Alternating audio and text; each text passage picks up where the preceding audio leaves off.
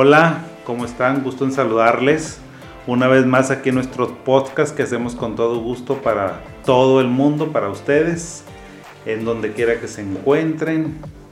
Eh, lo hacemos desde nuestras instalaciones aquí centrales en Neuropsique. Ya saben, Neuropsique es una institución que habla de salud emocional, salud mental.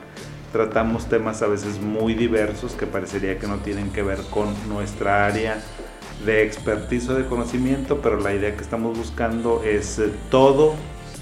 Ahora sí que, como dicen, todos los caminos conducen a Roma. Bueno, pues aquí igual, todos los caminos, todas las vivencias que tiene el ser humano lleva a que eh, tenga un impacto de positivo o negativo en la psique, en la salud mental, en la conciencia, en la autoestima, en cómo te sientes. Y bueno, pues en estos, en este mes, en estos días que es tan importante el movimiento por la igualdad, el movimiento por el reconocimiento de plenos derechos de hombres y mujeres, por eh, la conciencia que tiene que tomar la sociedad de los tipos de violencia, pues es que ahora vamos a hablar. Este programa lo dedicamos a violencia y específicamente violencia de género. La violencia, fíjense, tenemos unos datos espeluznantes de la Organización Mundial de la Salud que nos dice que una de cada tres mujeres ha sufrido algún tipo de, viol- de violencia o ha sido víctima de violencia en algún momento de eh, su vida. O sea, eso son cifras súper altas y por eso vamos a hablar sobre la violencia y específicamente eh, creo que una de las caras más horribles de la violencia pues es la violencia de género. Entonces, para ese tema pues tengo una invitada de lujo. Le pedí a Paola Saucedo, que es una estudiante de Relaciones Internacionales de veinte años, una mujer joven, eh, una mujer que está pues ha tenido la oportunidad a lo mejor de conocer diferentes maneras de pensar, de sentir, de vestir, de actuar. Le dije que me acompañara para este tema porque pues ella es una apasionada de la igualdad, del feminismo, de el movimiento feminista y pues la reivindicación de los eh, pues de sus obligaciones y sus derechos y todo lo que tienen que tener. Paola, ¿cómo estás? Qué gusto saludarte, Paola. Hola, yo estoy muy bien, gracias.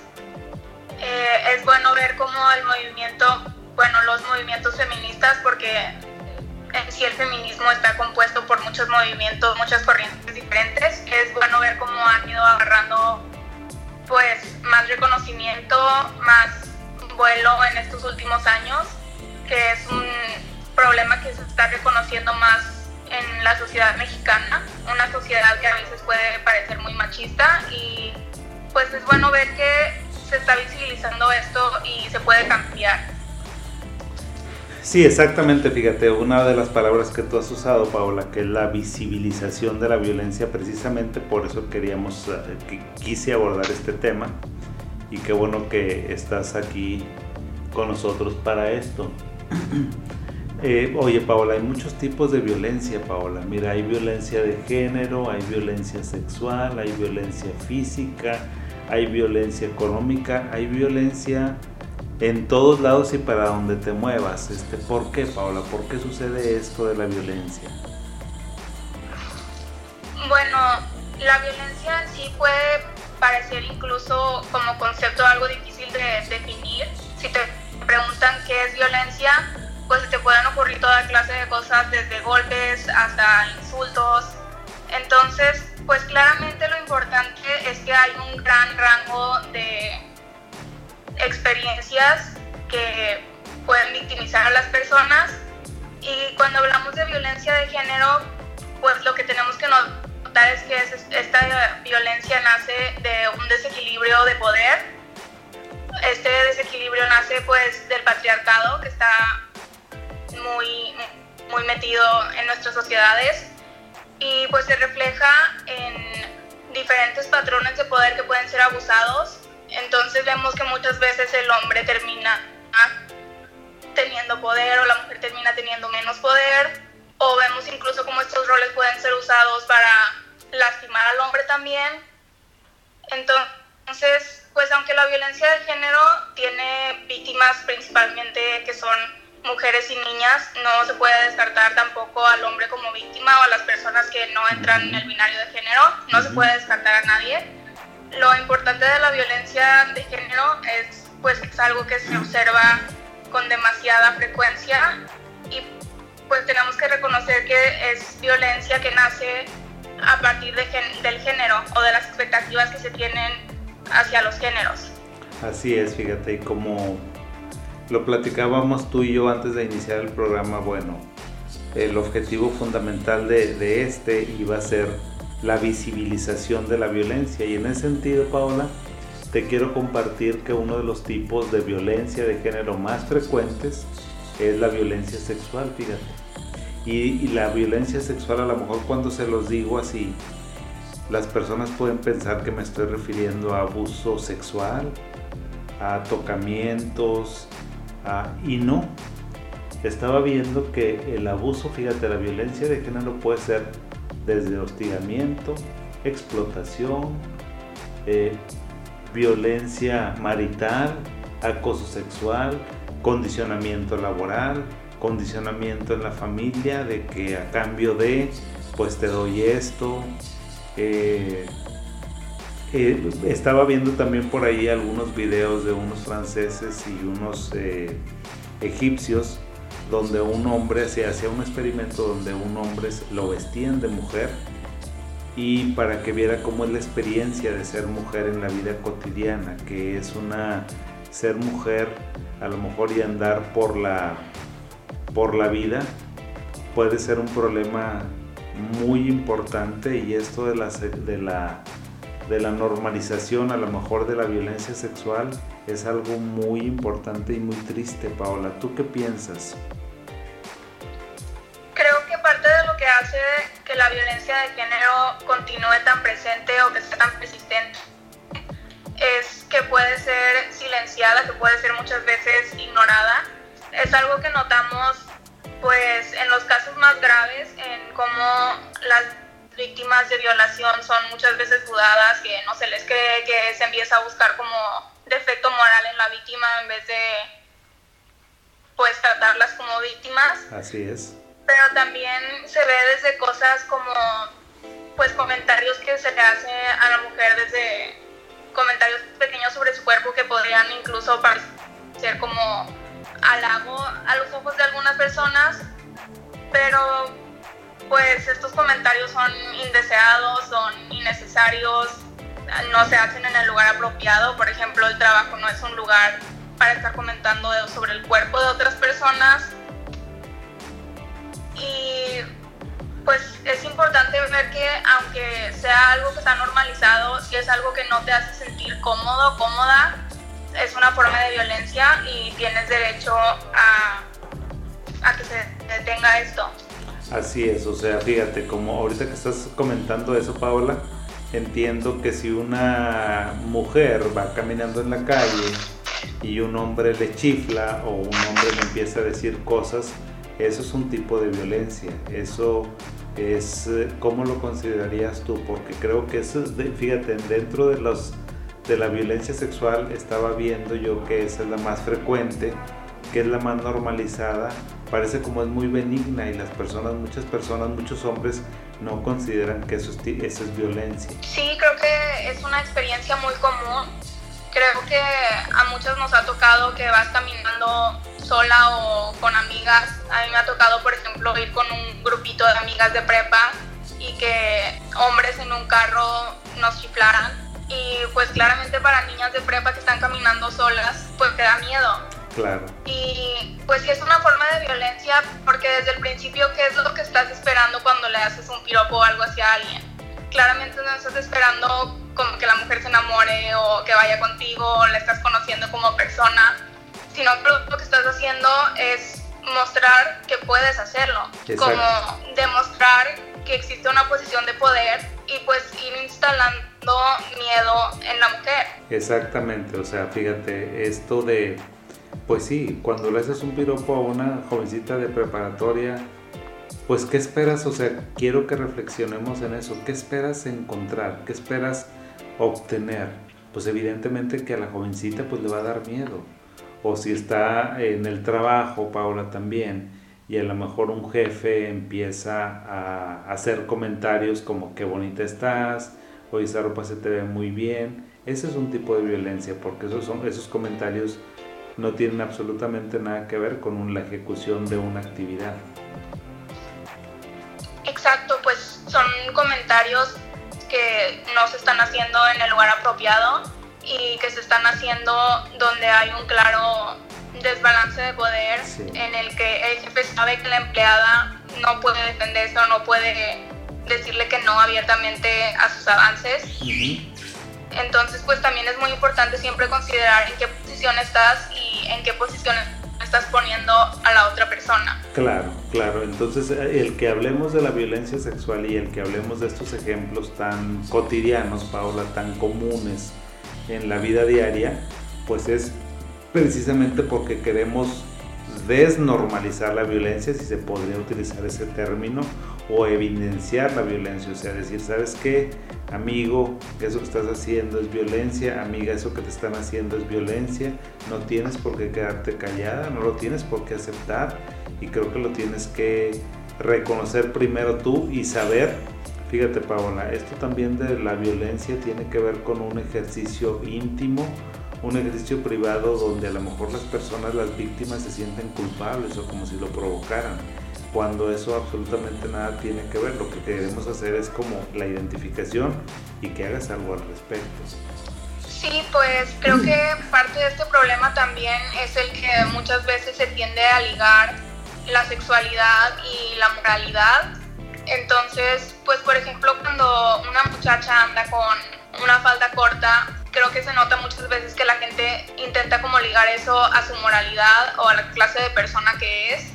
Intenta que el cuerpo de la mujer sea algo sexual, entonces pues claramente estás ahí exhibiendo a la mujer a que ella misma también se ponga a pensar como, ¿será mi culpa o es porque yo estoy mostrando mi cuerpo o mi cuerpo es algo que no es moral? Exacto. Y principalmente porque son cosas que empiezas a aprender desde muy chiquita, entonces creo que es algo que está muy internalizado para muchas personas y que se tiene que desaprender. Exactamente, sí, que, que esa es una de las ideas fundamentales siempre cuando alguien se acerca con un terapeuta, con un psicólogo, con un psiquiatra, es desaprende muchas cosas que creo que te hicieron daño, que las tienes ahí, que son parte de tu vida y que no te hacen bien. Paola, otro tipo de violencia, fíjate, también la violencia sexual, o sea, el que hagan observaciones obscenas, el que hagan bromas, el que hagan insinuaciones, el que los hombres se toquen a lo mejor sus genitales, eh, darle imágenes sexuales o hablar de imágenes sexuales cuando está una mujer, todo eso es violencia, ¿sí? Entonces estamos haciendo como un hincapié muy importante en este tipo de violencia porque les digo, a mí me parece que es de las más frecuentes, de las más frecuentes y la que tenemos más normalizada. Entonces, eh, es una obligación de la sociedad, de toda sociedad que se precie de ser moderna, de tratar de, eh, de pues, estar en pro de, los, de la igualdad, pues hablar de ello, Paola, o sea, hacerlo visible.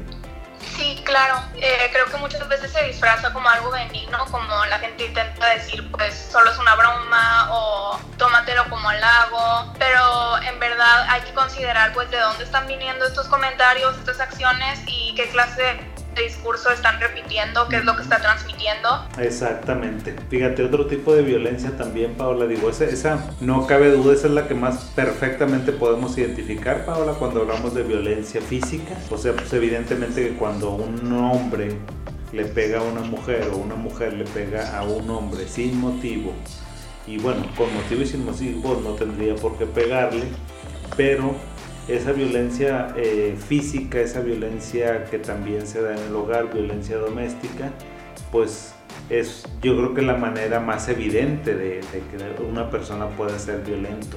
Sí, por lástima la, el hogar, que debería ser un lugar seguro para todos, uh-huh, uh-huh, es un lugar que para muchas personas resulta en verdad peligroso. Para muchas personas puede que sus padres sean violentos, puede que sus parejas sean violentos. Entonces, pues es importante que estas formas de violencia sean visibles para que la gente pueda identificarlas creo que también eso es muy importante cuando se habla de la violencia sexual, especialmente hacia niños, uh-huh. porque muchas veces se tiene la tendencia a querer no mostrarle nada sexual a los niños, pero llevarlo a un extremo al que ni siquiera les estás enseñando los nombres de las partes de sus cuerpos o eh, cuáles son las líneas que no está bien que crucen, y muchas veces por eso los mismos niños no saben expresar si están sufriendo alguna clase de violencia, porque no lo saben nombrar. Exactamente. Entonces es importante que la gente sepa qué es violencia, cómo se puede ver la violencia y pues también a quién pueden acudir. Fíjate qué interesante, Paola, que la educación, y es cierto, pues a los niños casi nunca les decimos, mira, eso se llama pene, eso se llama vagina, o sea, nadie te puede tocar a lo mejor estas partes de tu cuerpo, y si sucede, pues eh, necesitas comentarlo. Creo que eso me, me dejaste pensando mucho en eso, Paola, en que el modelo educativo en la familia tal vez tengamos que impulsarlo hacia una apertura plena de cualquier tema. No sé qué opinas tú. Sí, creo que es muy importante que toda la familia tenga siempre el mayor acceso posible a la información, sí. que muchas veces se intenta proteger a los hijos, a los niños, por lo que se ve como inocencia o esa clase de cosas. Pero pues es importante considerar que el cuerpo no es nada obsceno, uh-huh. se les puede enseñar a los niños en base a la biología, simplemente darles el nombre de las cosas, enseñarles sobre qué está bien, qué está mal, que en general sepan pues que ellos tienen control sobre su cuerpo. Es También correcto. Es algo, por ejemplo, que se les obliga de que tienes que abrazar a tu tío, tienes que abrazar a tu tía, sí. entonces se les enseña que le deben afecto a las personas o aunque... que tienen que aceptar afecto aunque no lo quieran. Creo que eso es algo que se les enseña mucho a los niños y no nos damos cuenta de que puede ser dañino. Así es. Pero creo que también deberíamos empezar a enseñarles desde jóvenes que ellos tienen derechos sobre sus cuerpos, que ellos tienen que dar consentimiento para cualquier clase de afecto, para cualquier clase de contacto físico. Sí, mira, qué importante esto de, pues cuántas veces, fami- cuántas ocasiones, Paola, sobre todo aquí en México, digo, yo creo que se debe de, de se debe de, de presentar en muchas partes del mundo, pero de que vas a una reunión y que sabes que, pues dale un abrazo a tu abuelito, saluda a tu tío, saluda a tu tía, y a veces los niños no quieren, o sea, se sienten intimidados o perciben algo que no pueden nombrar.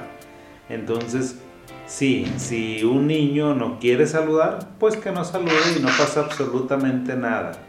Creo que es una parte muy importante que los papás tenemos que aprender, o sea, porque también pues es difícil ser papá y saber que sí es conveniente y que no es conveniente. Otro tipo de abuso que tenemos, Paola, es un abuso mental, fíjate. La violencia también puede ser mental. La violencia no solamente es sexual, no solamente es física, también puede llegar a ser mental.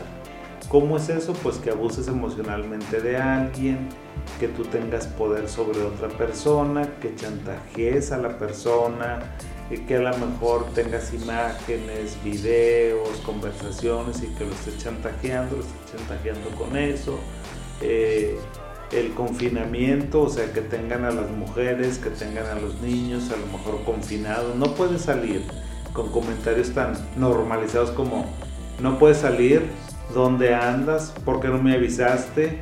Eh, pues si tú tienes que estar en la casa, o sea, si yo trabajo es para que tú estés aquí, que cuides los niños, que cuides la casa, o sea, ese tipo de, de, de violencia, o sea, de confinamiento, humillación, discriminación, aislamiento, en cómo te vistes, cómo te debes de vestir, cómo se presenta, cómo no se presenta. Esta parte es muy importante también, Paola, o sea, los tipos de violencia emocional que podemos sufrir y hacer que las otras personas también los, los sufran sin que se dé cuenta la persona. ¿Qué opinas sobre este tipo de violencia, Paola?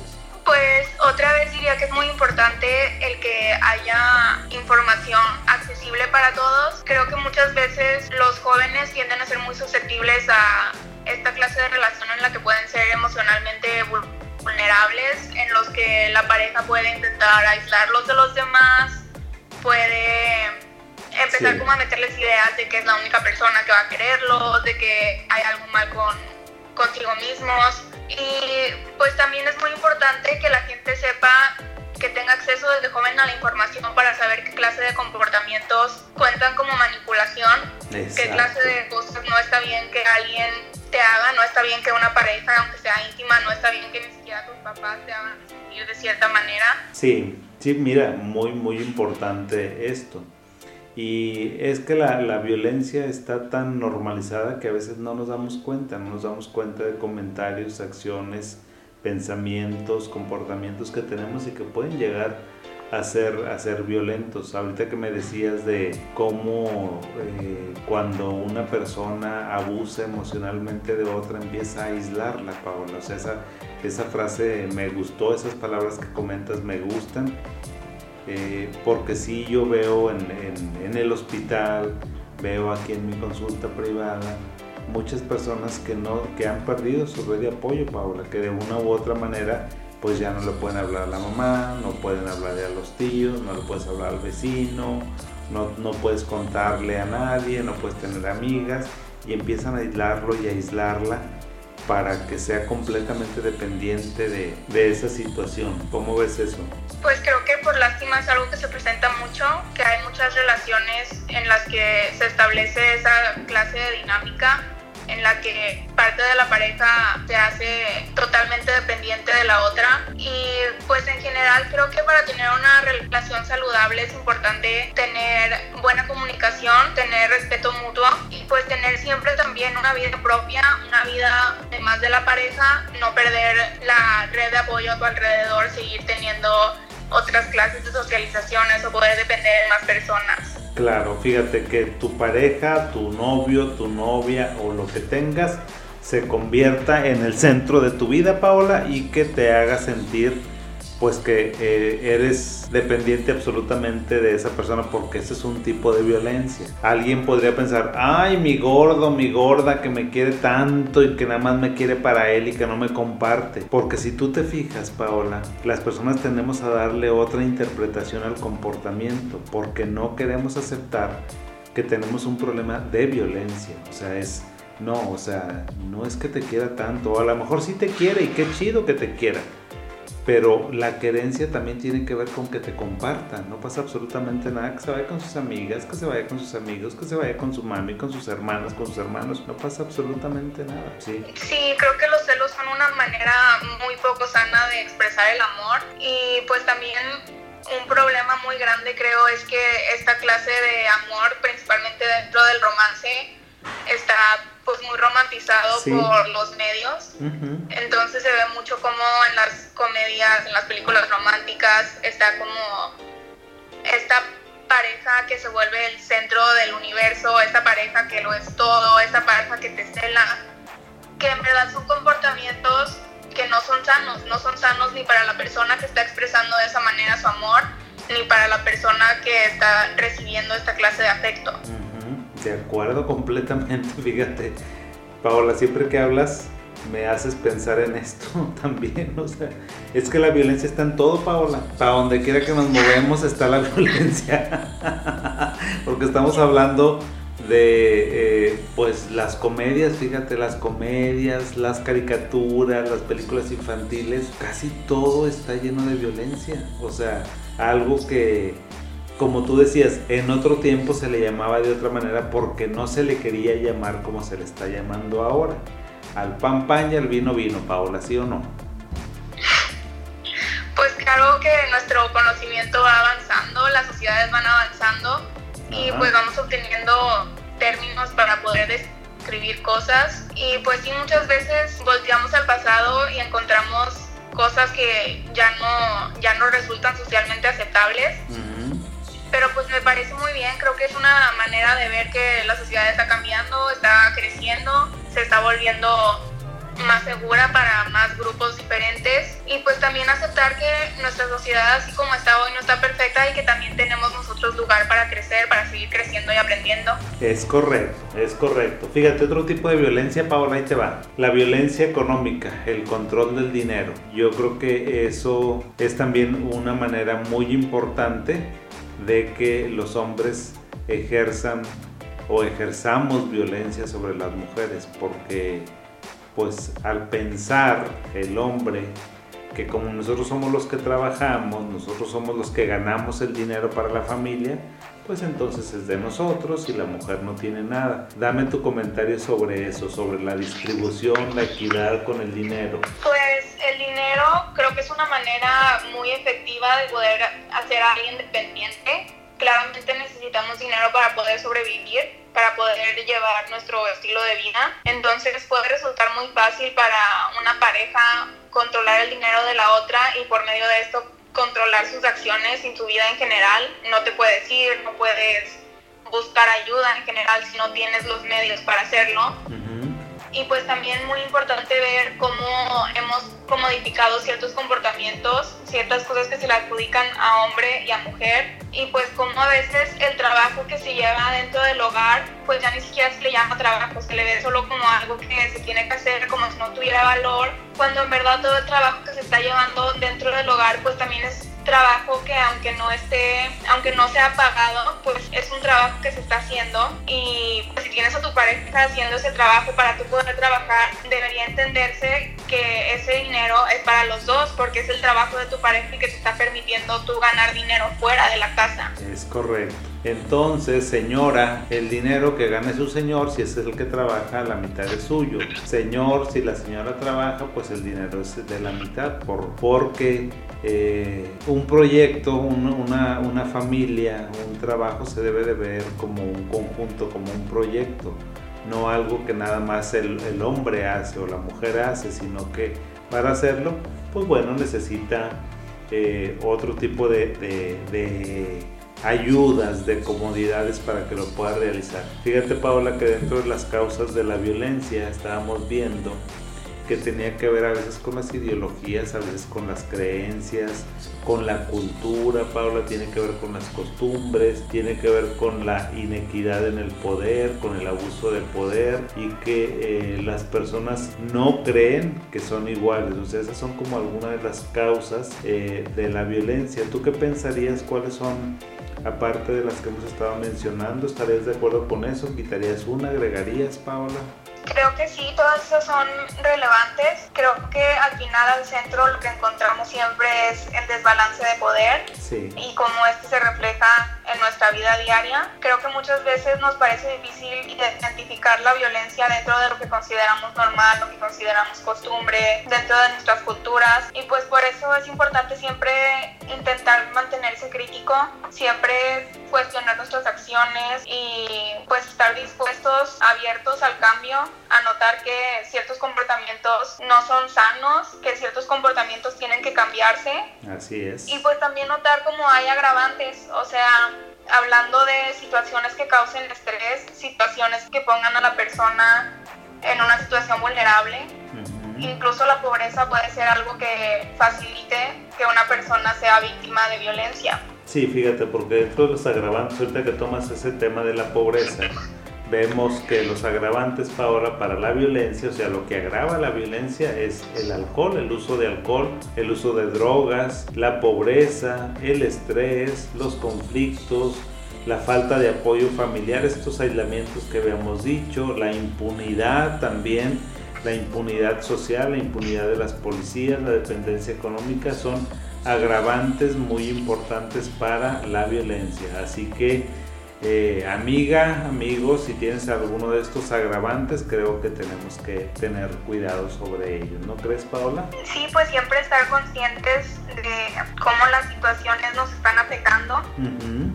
Creo que todos notan, por ejemplo, los estudiantes, creo que se nota mucho cuando empiezan temporadas de exámenes y están más estresados, y los maestros lo saben, los estudiantes lo saben, estás en otro marco mental completamente, y pues es lo mismo que sucede en la vida. Si estás en una situación más precaria, una situación de más alto estrés, si tienes un problema con sustancias que te están siendo dañinas, pues todo esto culmina en diferentes problemas que te afectan a ti mentalmente, físicamente, y que también a veces terminan haciendo que sin darte cuenta o sin quererlo afectes a las personas a tu alrededor. Así es, o sea, porque son factores muy importantes que ahí están en nuestra cotidianidad y que no nos damos cuenta.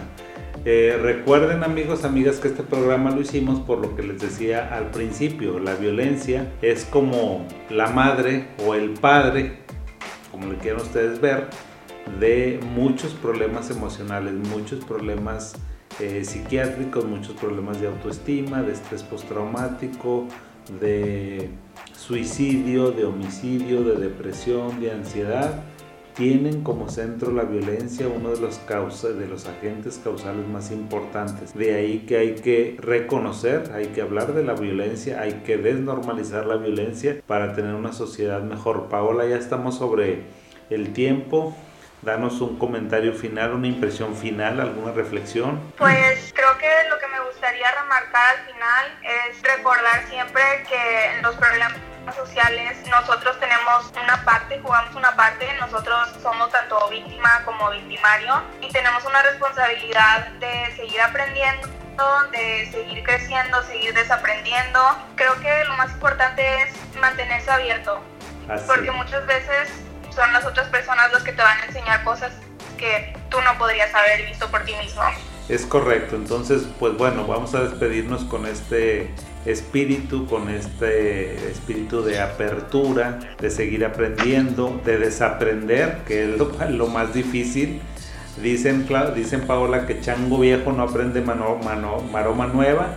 O sea, ¿qué quiere decir eso? Que a lo mejor a los adultos, y entre más adultos se va, seamos, mayor problema nos cuesta adaptarnos a las nuevas realidades, a las nuevas maneras de sentir y de ser.